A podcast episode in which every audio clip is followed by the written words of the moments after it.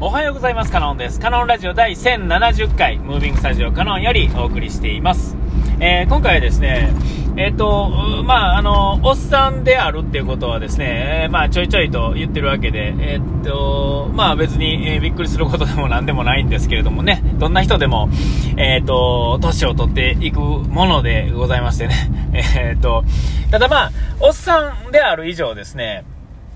えっと、よく言うやつですね。あの、加齢臭がしてくるってね、よう聞くと思うんですけれども、えっと、まあ、実際問題としてですね、まあ、加齢臭というかですね、なんかこう、男の人っていうのは、なんかこう、特にこう、よっぽど気を使ってる人でないとですね、まあ、時にこう、臭く、臭い、何もしてなくても臭く見えるというかですね、えー、まあ、人柄というかですね、なんか所作、えー、とかが、なんかイメージをさらにこう強くしてるんでしょうけれども、えっと、まあ、気を使ってる感じの人とかっていうのは、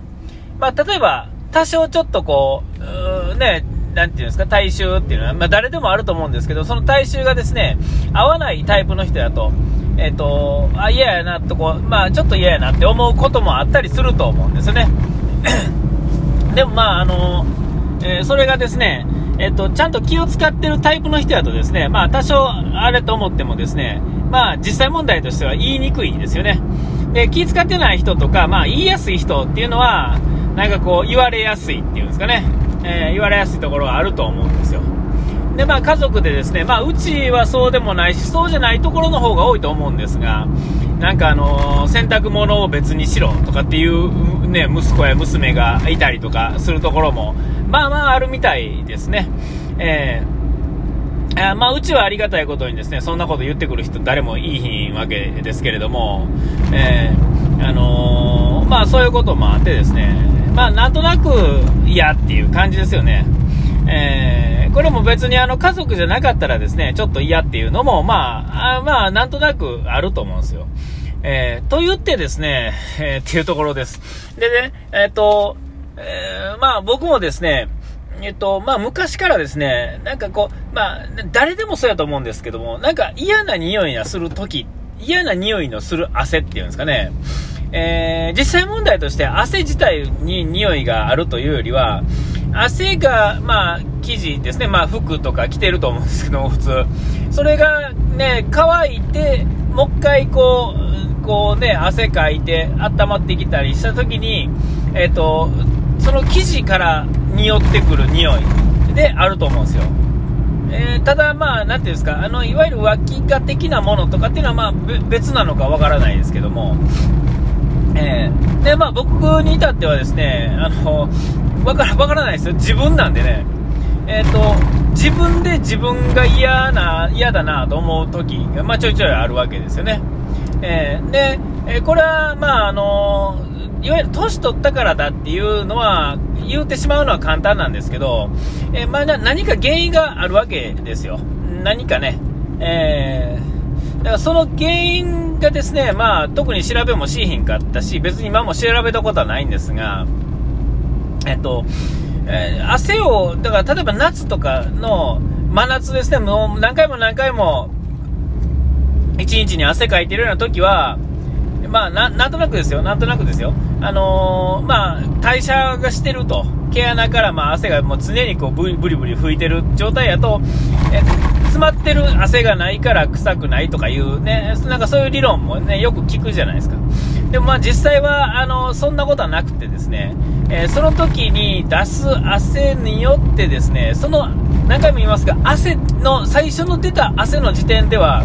実は大して匂わないというか、何も匂わないと言ってもいいと思うんですよ。それが乾いてもう一回温まった時に、えー、っと、何かこう、菌的なものが発生してですね、まあ、それが匂いとなるということやと思うんですが、えっと、えなんていうんですかね、あの、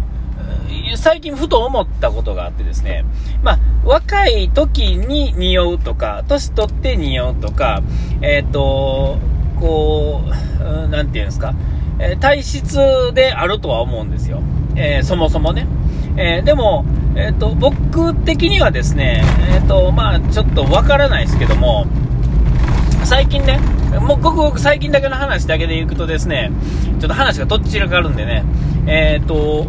最近こうあんまりそういう匂い、自分で自分が嫌になる匂いっていうのはあんまりなかったと思うんですよ。えー、ないなと思ってたんですが、えー、ここ、ここしばらくですね、この1週間ぐらいですか、は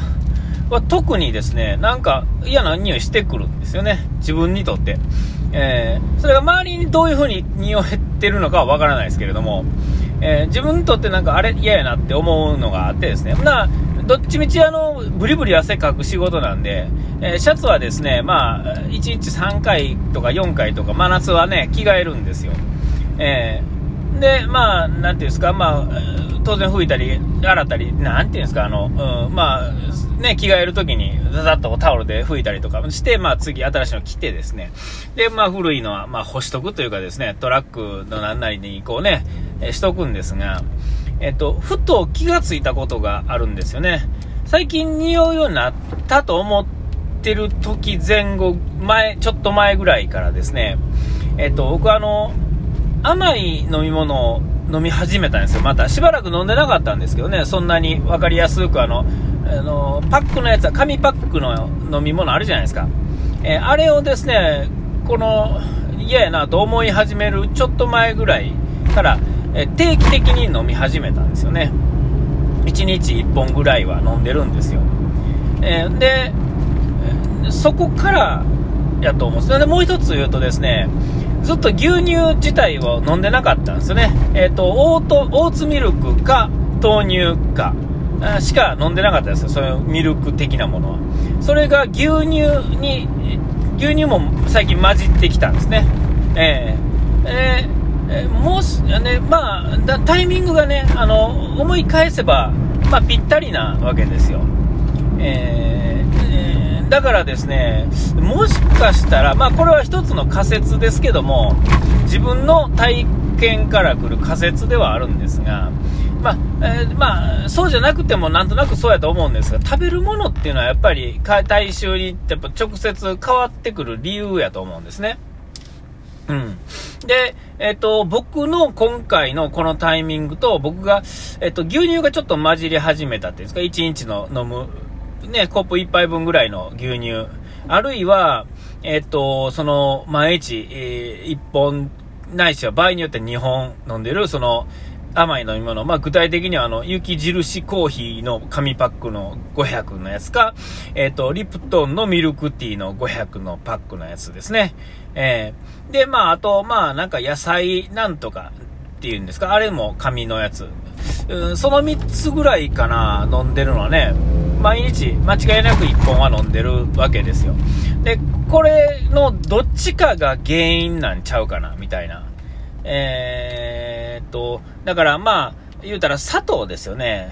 僕が一番怪しいなと思ってるのは僕砂糖の気がするんですよ。えっと、牛乳の方がなんか匂いそうな気がするんですが、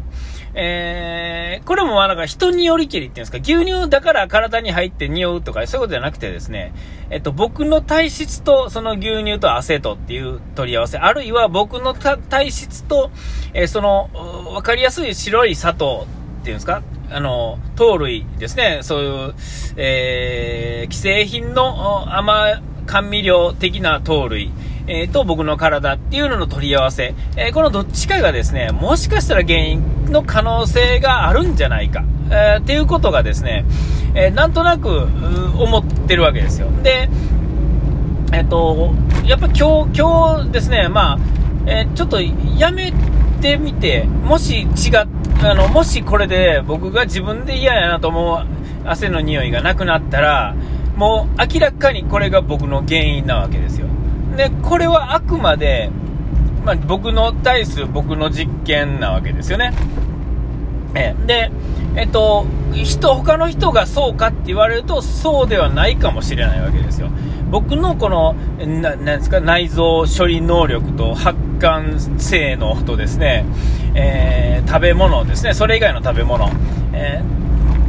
ですね、だからそういうものの、すごい難しい、複雑に絡み合った取り合わせから出てくるもので、それの、え汗の匂いが嫌やというのを解消するために、あれと思った原因を今止め、止めてみて止まったら、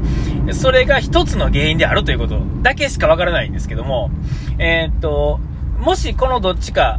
だからどっちも止めるわけですね。僕今日、もう今日から飲まないんですかね。牛乳と、えっと、その甘いものは飲まない。えようにしようと思ってるんですが、えっ、ー、と、これがもしうまいこと言ったら、えっ、ー、と、僕にとってこれが原因であると。ただこれが、これだけで直接の原因じゃなくて、それ以来の、こう、いろんなものが複雑に絡み合ってるわけですから、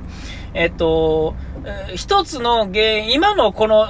パターンで行った時にこれを抜いたらこれが出なくなるってだけの一つの例でしか、えー、あれでしかないわけです。これが他のものと他のものがまた取り合わせた時にまた別の何かが出てくるかもしれませんが、ちょっとその中でですね、何のなんか、なんか取り付く島もない状態からですね、一つこうきっかけ、がですね、まあこれなんじゃないかと思ったもんがパッとあったので、一回ちょっと実験してみるって感じですよね。で、えっ、と、これで、まあ、うまいこと言ったら、まあ、僕はラッキーですし、で、これが分かる分からへんっていうか、こういうのっていうのはもう自分でしか分からないわけですよね。えー、お医者さんが分かるというよりは、自分のことって自分しか分からへんくて、自分が嘘ついてるとか、ほんまのことを言ってるとかっていうのも全部自分しか結果分からないわけですよ。えー、そう、周りの人はそれを信じるか信じひんかってだけなんで、えー、ってことは、まあ、自分で、あの、やっぱりそこは、あの、まっすぐ自分に向かってですね、見てみたらええと。ほんで、これは人によって全部違うわけですから、やっぱこういうのを気にしながら日々やっていくとですね、えー、っと、いろいろ あるんじゃないかな、みたいなね。何の話やって話ですが、要は自分が臭いのが嫌やなっていう、まあ、そういう、えー、おっさんのね、え話でした。お時間来ました。ここまでのお相手はカノンでした。うがいてやらい忘れずに。ピース。